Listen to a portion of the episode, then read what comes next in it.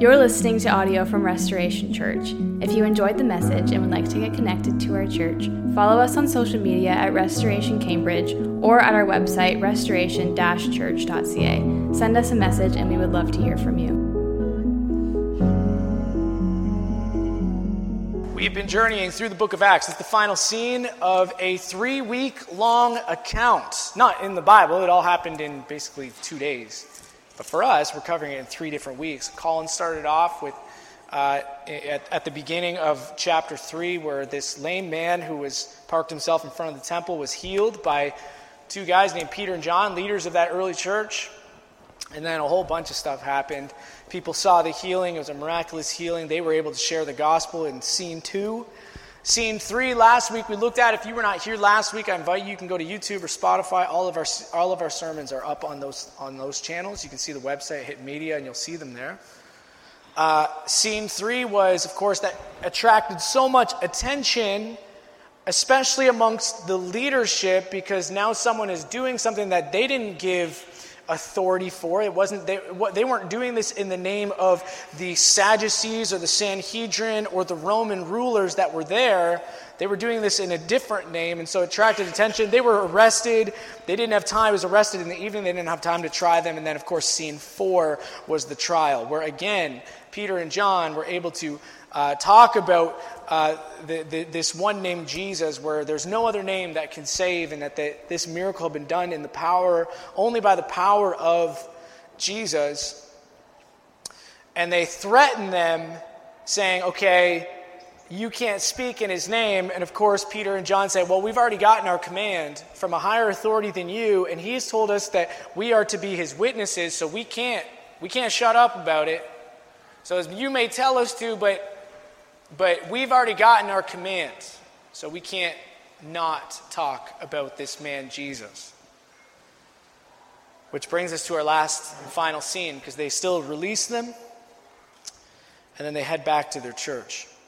This is really important in the church discussion, which, by the way, I'm, I'm going to give some time. It's unorthodox in modern day church to, uh, to kind of you be involved and to you pray but at the end of this sermon, which I do promise this one will be shorter, I do promise that, where I want to give you some time at the end to pray for a church, and the future of our church, and how do we work and, and, and live in this world where there will be threats, there will be opposition. And that's kind of the sense of this final scene in this account.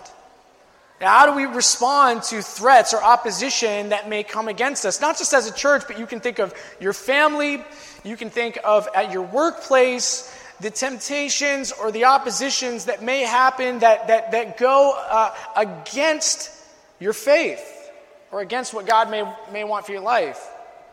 That's why we've called this series Hidden Intersection. It's because as we walk alongside each other as a church in this direction following Jesus, we have to understand that not everyone is on that same road that we walk. And if we're not aware that there are going to be cars coming this way and this way, like a hidden intersection, you just have to be aware that's going to happen. Like that happens in normal life. And in fact, it's not usually like uh, heading out to What's the small town? Serena, where do you live? St. George. Sorry.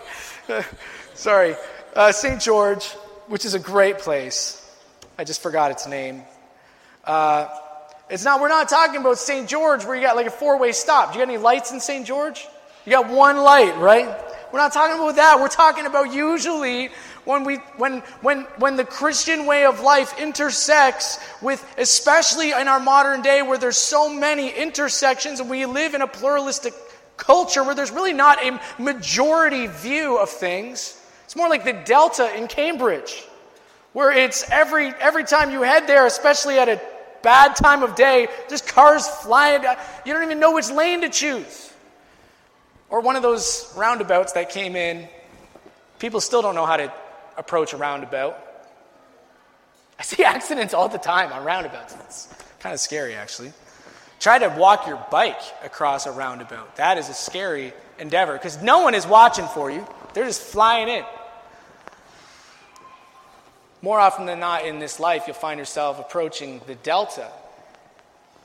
And people have very vastly different worldviews than, I mean, you, you all know this in your workplaces.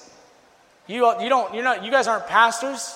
You don't get to sit in an office and read commentaries. And when people usually come in to see me, they, they're part of the church. And so there's an understanding of the direction of life. But you know what it's like. Those of you who work, maybe you're a teacher in a school or you have an office, an office. There are so many different worldviews, and people are heading in so many different directions. It's confusing, isn't it? And sometimes there is threats and opposition that will happen. Thankfully, in the book of Acts, it, it, bears witness to that, that this is very similar to the, the modern predicament that we find ourselves in.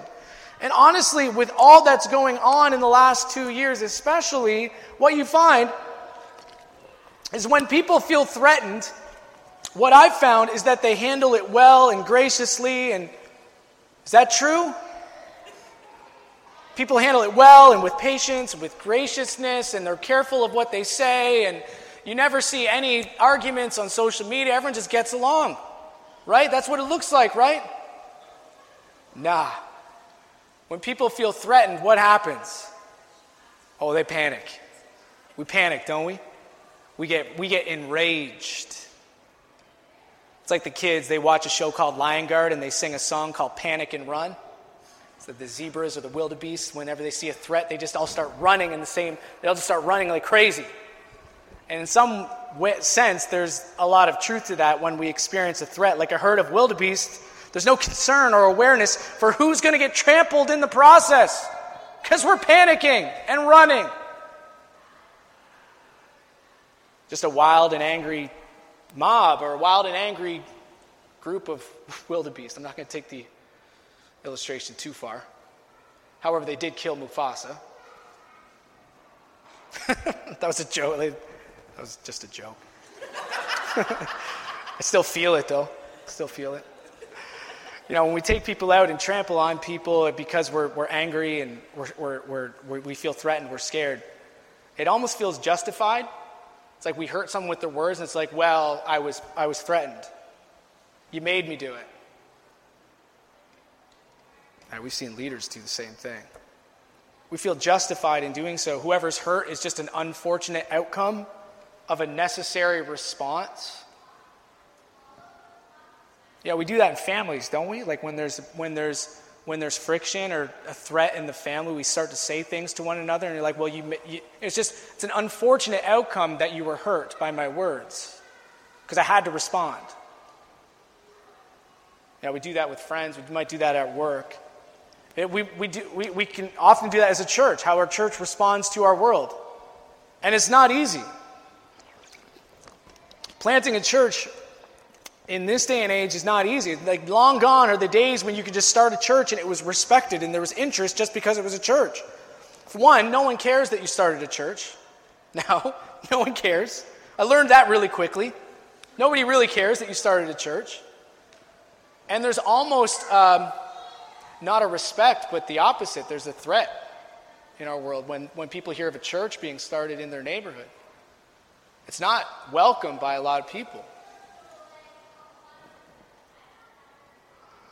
Acts bears the same resemblance, though. And when something happened and people hear about a movement of Jesus, it wasn't respected, it was treated as a threat. There's a lot of similarities. This Jesus movement was unknown and not respected. So, in this final scene, how do we respond to the threat or an opposition that we may face, that we will face going through, through life? So, let me read this passage. Scene 5 found in verse 23 of chapter 4. Final scene. So they're released. When they were released, they went to their friends and reported what the chief priests and the elders had said to them. And when they heard it, they lifted their voices together to God and said, Sovereign Lord, who made the heaven and the earth and the sea and everything in them, who through the mouth of our father David, your servant, said, By the Holy Spirit, why did the Gentiles rage and the peoples plot in vain? The kings of the earth set themselves, and the rulers were gathered together against the Lord and his uh, against the Lord and his against his anointed. For truly in this city there were gathered together against your holy servant Jesus, whom you anointed, both Herod, Pontius Pilate, along with the Gentiles and the people of Israel, the people of God themselves, to do whatever your hand and your plan had predestined to take place. And now, Lord, look upon their threats and grant to your servants to continue to speak your word with all boldness. Now, that's a hard prayer. While you stretch your hand out to heal, and signs and wonders are performed through the name of your holy servant Jesus. And when they had prayed, the place in which they were gathered together was shaken. And they were all filled with the Holy Spirit and continued to speak the word of God with boldness. You know I love about this passage? First thing that Peter and John do, they go back to their friends. I mean, the, the, the assumption is that's their church, but it's described as their friends or their companions. Not the person that they sit in pew beside, not the person that they just go to Bible study with, but their friends, the people that they walk through life with. They go back to their friends. Even Peter and John, these men who were described as bold. And I, we be really careful when we talk about boldness. And, and I'm going to focus on boldness and I'm going to kind of walk through a little bit. Again, I do want to give time at the end. We often picture boldness, these men who are described as boldness, like, like, like a William Wallace, William Wallace, right? That's what it is, Braveheart. William Wallace esque type person.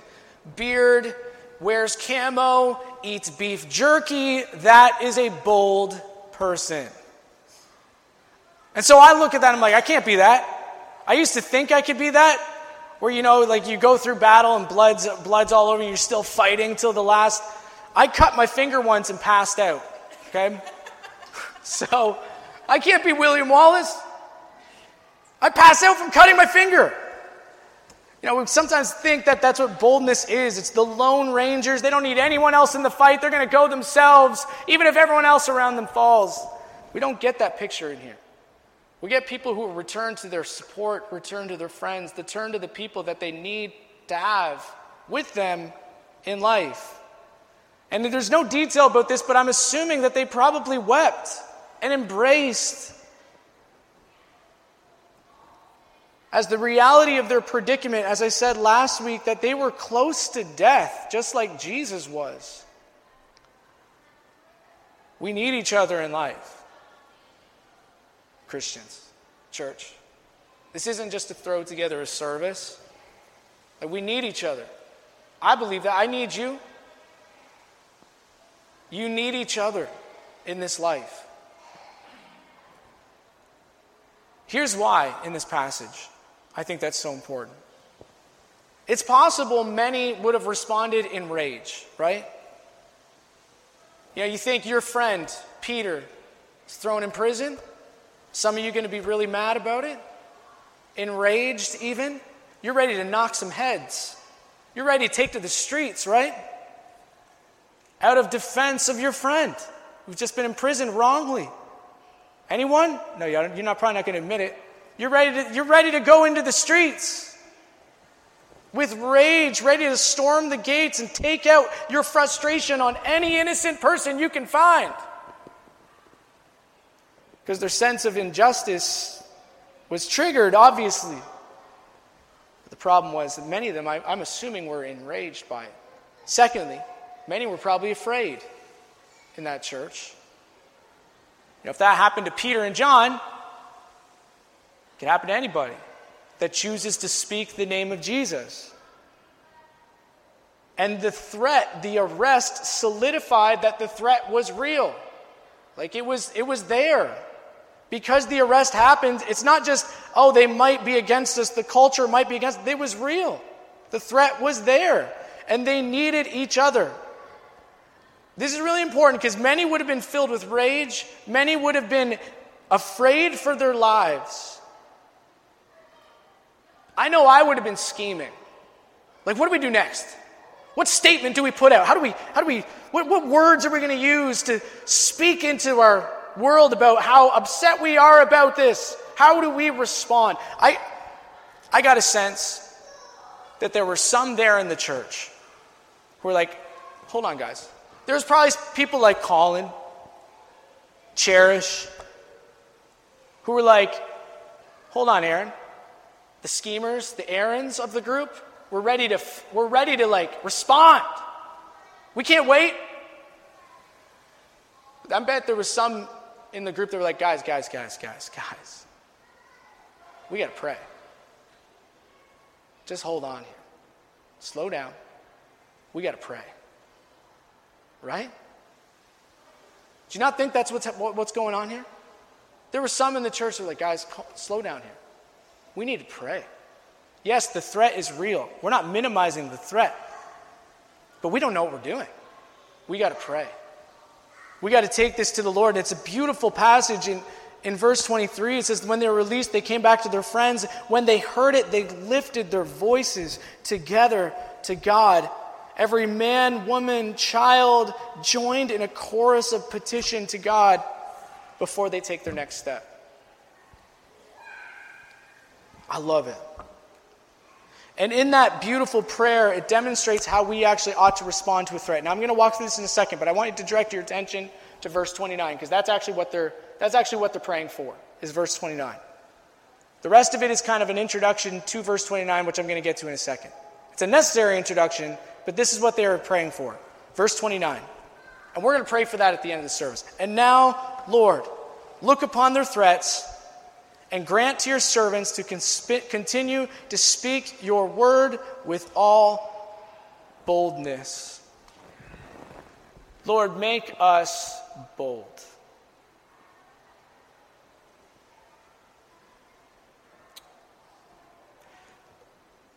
You know what they didn't ask God? They didn't ask God to remove them from their situation. They didn't ask God to change their circumstances. They didn't ask God to even keep them safe. They asked God to make them bold.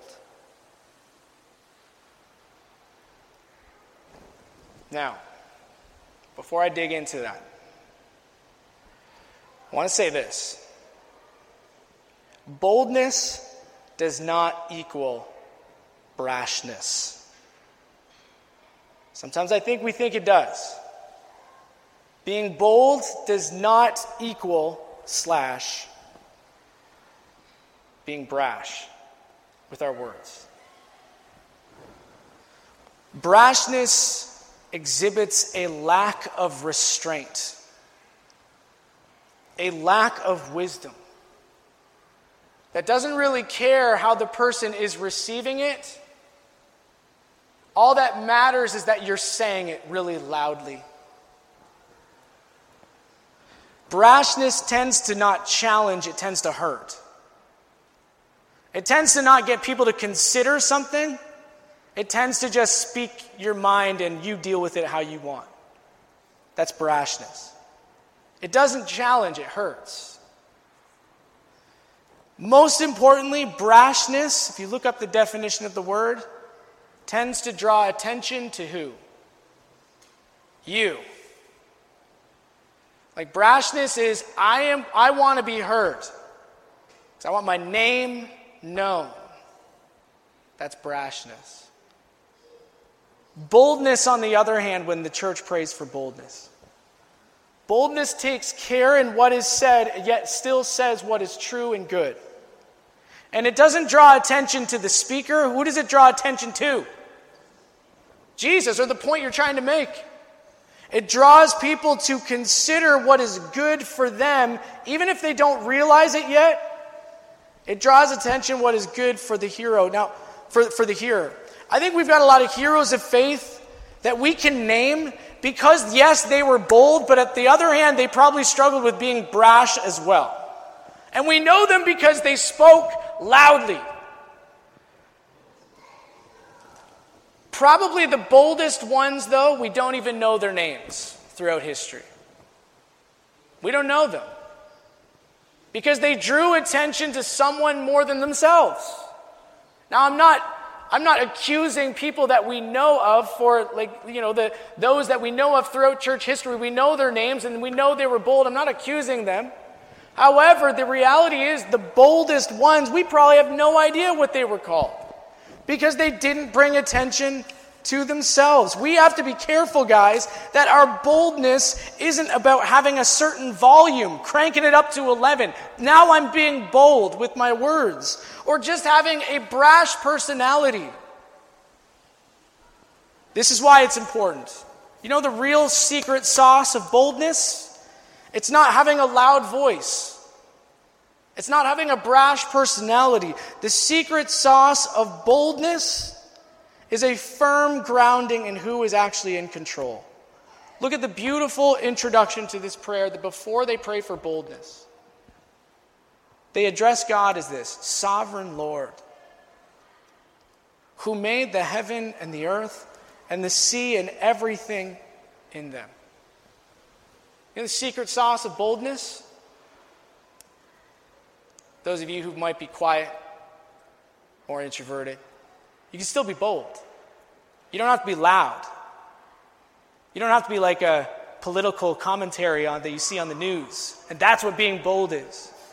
The secret sauce of boldness is having a firm grounding in who is actually in control.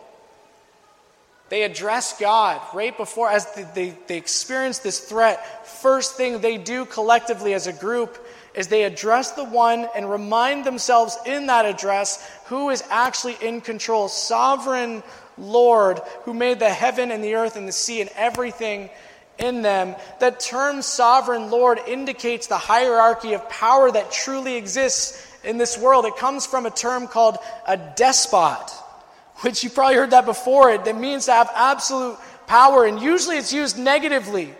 But now they're flipping it to say that God is the absolute authority, even over the tyrant that has arrested our beloved.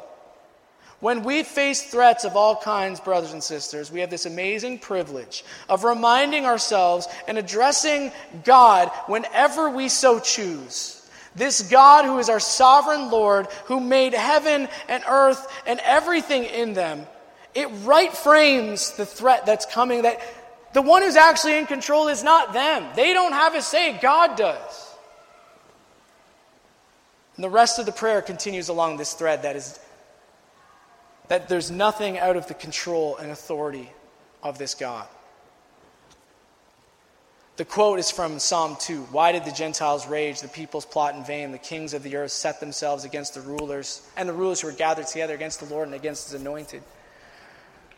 They remind themselves that God, through the Holy, in the power of the Holy Spirit, through their servant David, spoke hundreds of years before that this would happen. You think this is a shock to God that you're being threatened? Hundreds of years in the past, God predict like this is going not just predicts, but said this is going to happen. The Gentiles, the nations, as it says in Psalm 2, they're going to rage. And the meaning of that rage is like a it's like an untrained snorting of horses. That's what it literally means. I'm kind of scared of horses. I've never read, rid a hor- ridden a horse before. Emma, who's not here today, she's she rides horses and horses are scary because they can be unpredictable. That's kind of the sense from Psalm 2. It's the, there's an unpredictability.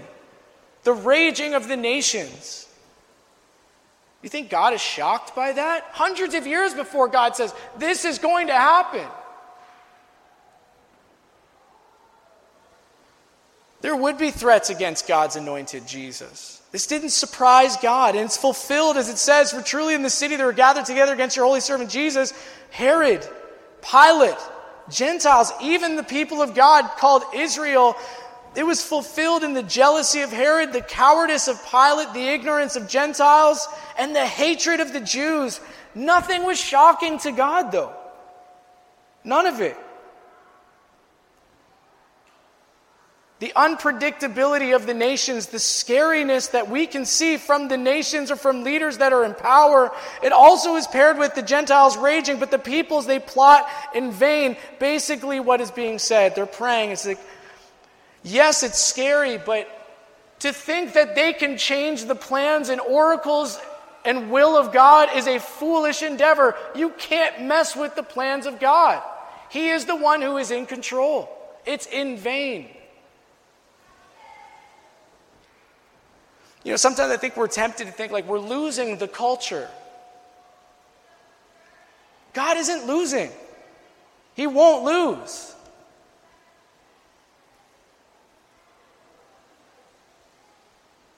But you think we need to win this one for Christianity. God is in control, guys.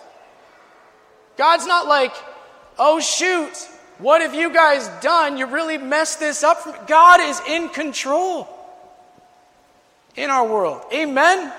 That's what they're praying and reminding themselves. Guys, God is in control. The threat is real, yes. But you have to realign the reality of what's going on here. Because he goes even further in verse 28. Not only does he say God's in control, like God is in control, that's what they're addressing him as, but it says here's, here's the threat. And then in verse 28, to do whatever your hand and your plan, plan had predestined to take place. Not only did this not shock God, but God also uses the worst acts and intentions in the heart of people to bring about His good in the world. That's why with God, no matter what's going on in the world, our endeavors are always successful as long as they are in God. The arrest of two men brings about salvation to 5,000 people. In this passage, in the darkest day in human history, where, where, where, the, where mankind on this world kills God the Son, but the, the reality of that evil, of that threat, was that it opened up new life for us still today. God has not been dethroned, He is in control and bringing good from even the darkest threats. So, you who are going through various threats, take heart. The sovereign Lord remains. He is not losing. And that's one huge point of the book of Acts. Over and over and over again, you're going to see threats come every single chapter, and basically the, the message is the same God is still going to win. Nothing can change that. Here's why I think we have to remind ourselves to be firm on this conviction. This is really important. Why boldness begins with a firm conviction that God is in control. Here's why. See what it, you know what it says right before they ask for boldness in verse 29? They just say simply this, and now, Lord, they've just addressed God, you're in control. We believe that. Sometimes we don't believe it, sometimes we need to remind ourselves, but God, you're in control. Verse 29 says this And now, Lord, look upon their threats. Look upon their threats. And then it says, Grant to your servants to speak with boldness. But before we are bold, they say, Lord, look upon the threat. Why would they do that? Why would they say that?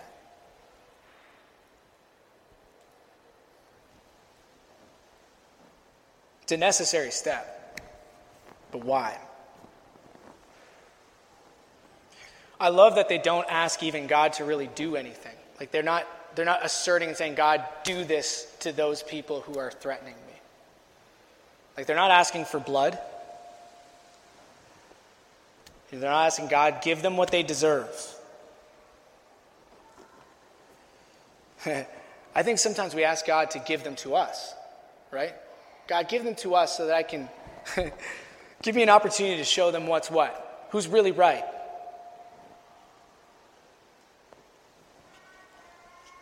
Kind of similarly to that brash guy that thinks if their presence could have changed the situation. I think I've used that before where some, a threat happens, you know, and you're like, if only I was there. This would never have happened. It's like, okay, right, right, got it. I would have made everything great. They just asked God to look at it. Here's why. Here's why I think it's really important. I believe it's an active statement that what they're doing is giving this threat to God. We're not going to take vengeance. We're not going to respond in rage. We're not going to take justice into our own hands. God, it's yours. You look at it. We're giving it to the Lord. This is in your hands. See, when we feel threatened, when we feel wronged, what do we typically do? We stew in it. It dominates our mind, right? It consumes us when we feel threatened. It consumes us. We stew in it. We search articles to read about the problem. And then social media sends us more articles because we've searched that article. And we stew in it, and it dominates and fills our minds. So now we feel more threatened than we did before. We talk about it with our friends. We talk about it at church. You want to hear one red flag that you're not doing well? You can't help talking about the threat. It's like it, it's, you're always talking about what you're threatened by. Trust me, you're not handling it well. It's dominating your mind. That's why it's so important that they begin their prayer and say, God, you look at it. It's yours. We give it to you. Because if it dominates our minds and consumes us, we're filled with rage, vengeance, and hatred. Brian, can you do me a favor? Good thing Jared's not behind there. Can you give me my phone? There's a quote I want to read from my phone. By a woman named, and you all I know some of you love, love this woman. Her name is Jackie Hill Perry. Awesome. She says this. I think, Sam, you posted this, so there is some good to social media, even though I hate on social media sometimes. Now I got to find it. Oh, yeah, here it is. Here we go. This is what she says There's a lot to be angry about injustice in various forms, the disregard of humanity, of heaven, of love, of the reigning Lord, and a truth that sets us free. At the point that perpetual rage describes you, or us, though, is when something needs to be adjusted. We need to guard what we're watching, what we're listening, having continual conversations around. Are they stirring us up to love and good works, or just more rage? Just anger just clenched fists and unrestrained anxiety? Truth is, most of us are scared. But instead of going to our Lord with our angst, we huff and puff and tear everything down as a way to reform our environment, as if verbal violence is the way to bring heaven to earth. That may be the spirit of the age, but it definitely ain't the spirit of the living God.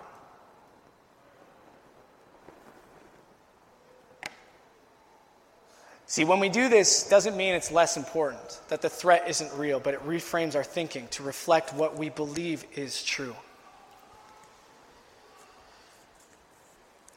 When we give this over to our sovereign Lord, it releases us from rage, it releases us from vengeance. Because this kind of boldness is not filled with rage. I'm going to close with this. Look what it says in verse 30. I love, I love the end of this prayer. They ask for two things Lord, look upon their threats, firstly. We're giving them to you.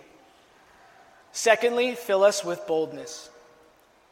Thirdly, while you stretch out your hand to heal.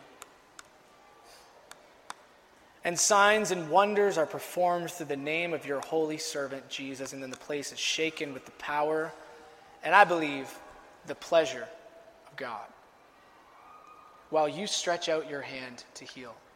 Is that a prayer full of rage, unrestrained anxiety?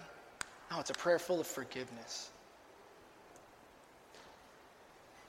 God, make us bold, because this message is for our good, for this world's good, and for your glory. You know what I think the boldest statement ever made was? It wasn't from William Wallace. nor Maximus from my favorite movie, Gladiator. Wasn't a hot take online. It wasn't an unrestrained quote trying to start an argument. You know what the boldest statement ever was? In the face of incredible threat to the very end to take a man's life, a man, a man chooses not to respond in rage, not to respond in vengeance, but to give it over to his father. A man chooses to pray in the face of incredible threats. To the one who's actually in control. To the one who knows that if he wants me to if he wants to save me, he will. He doesn't ask for blood. He doesn't ask to remove himself from the situation. But he prays, Father, forgive them. They don't know what they're doing. That's boldness.